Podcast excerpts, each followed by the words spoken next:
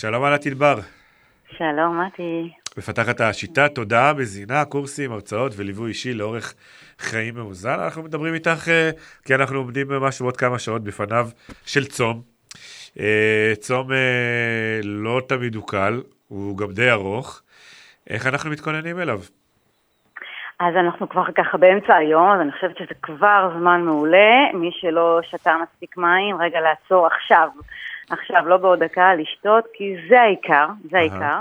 הקושי הוא לא האוכל, באמת השתייה, המים והמינרלים שמתקבלים מהמים, ובכלל הוויטמינים והמינרלים הם בעצם אה, אה, עיקר האספקה שחשוב לקבל אה, לגוף לפני הצום. מי שעדיין שותה קפה מציעה לו לא לשתות קפה, לא לפני הצום, כי זה רק יגביר כאב ראש וכולי וקשיים מכל מיני סיבות. יש איזושהי איזשהו הרגל שכביכול לאכול יותר פחמימות, דגנים, תפוחי אדמה או מתוקים, כביכול יותר אה, ישביע, או לחם יותר ישביע, אבל זה דווקא הפוך, כי דווקא הלחם, המעובדים למיניהם, אה, פחות הדגנים המלאים, אבל כן יותר הדגנים המעובדים, הם מתעכלים יחסית מהר, ואז דווקא מגבירים את התיאבון, ואז זה יכול מאוד להקשות. ולכן אני ממליצה קודם כל נושא של מרק. מרק, כן. ומרק חשוב שיהיה עשיר בשורשים.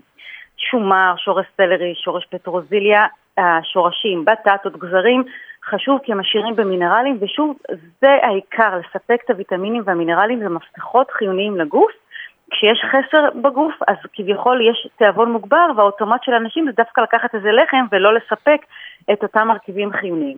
כמובן, סלט עשיר, אני בעד לא ארוחה מפסקת גדולה, אלא דווקא לחלק לארוחות קטנות, ומי שאוכל אה, בשר, אה, דג, עוף, אני ממליצה ממש לעשות איזושהי ארוחה של דג, בשר, עוף עם הירקות למיניהם, ירקות מבושלים, מרק, ודווקא יותר סמוך לצום את הדגנים, את הדגן, אורז, או כל דגן אחר מבורך, אה, קוסמת, דוחן וכולי. כמובן מי שביצים וחלבון, החלבון והשומן נשאר יותר, לאורך יותר זמן. אז העיקר הוא שתיית מים, מרקים מרקים, מרק כתום שאני הכנתי, עשיר בשורשים, אפשר שילוב של עדשים כתומות, זה העיקר, ואני ממליצה לא להעמיס מיד אה, עם אה, התחלת הצום, אלא לחלק את זה. ומי שלא שתה מקודם, גם עכשיו זה הזמן לשתות מים. אוקיי, אז לשתות uh, מים, ודיברת על מרק.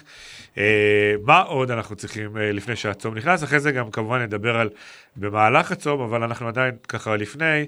מה עוד כדאי, איזה עוד עצות, לא רק אולי בתזונה, בכלל באופן כללי, בהתנהלות של היום, בהתנהגות של הגוף, מה כדאי?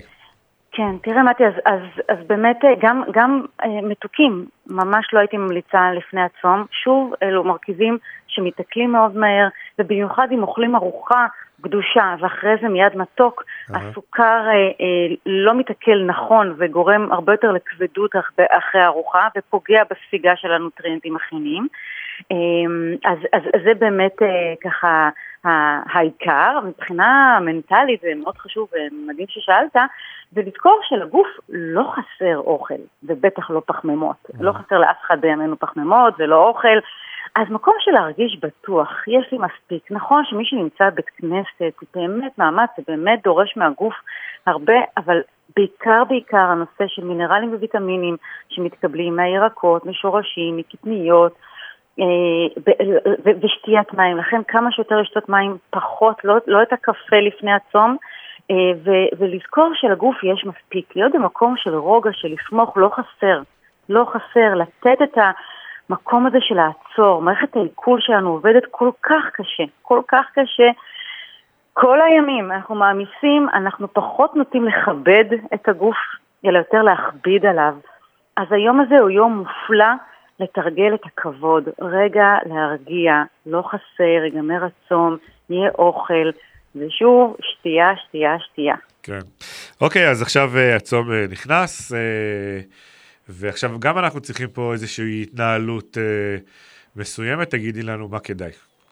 תראה, זה באמת כל אחד וכל בית, כל אחד וההרגלים שלו מבחינת בית כנסת, מבחינת אה, הרגלים במהלך הצום, אה, כל מי שיכול לנוח או לא לנוח, אה, זה באמת משהו מאוד מאוד אישי.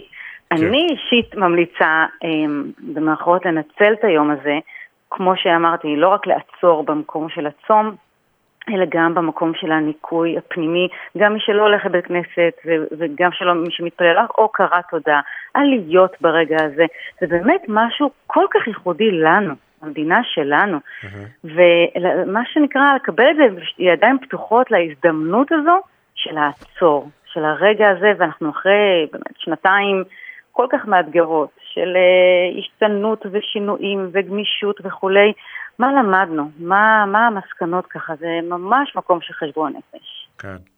מגיע סוף הצום, וגם פה צריך בזהירות להרגיל mm-hmm. את הגוף אה, לאכילה מחדש. איך עושים את זה נכון? נכון, אז גם פה יש כל אחד וההרגלים שלו. Uh-huh. שוב לזכור, לא, אנחנו מסיימים את הצום בערב.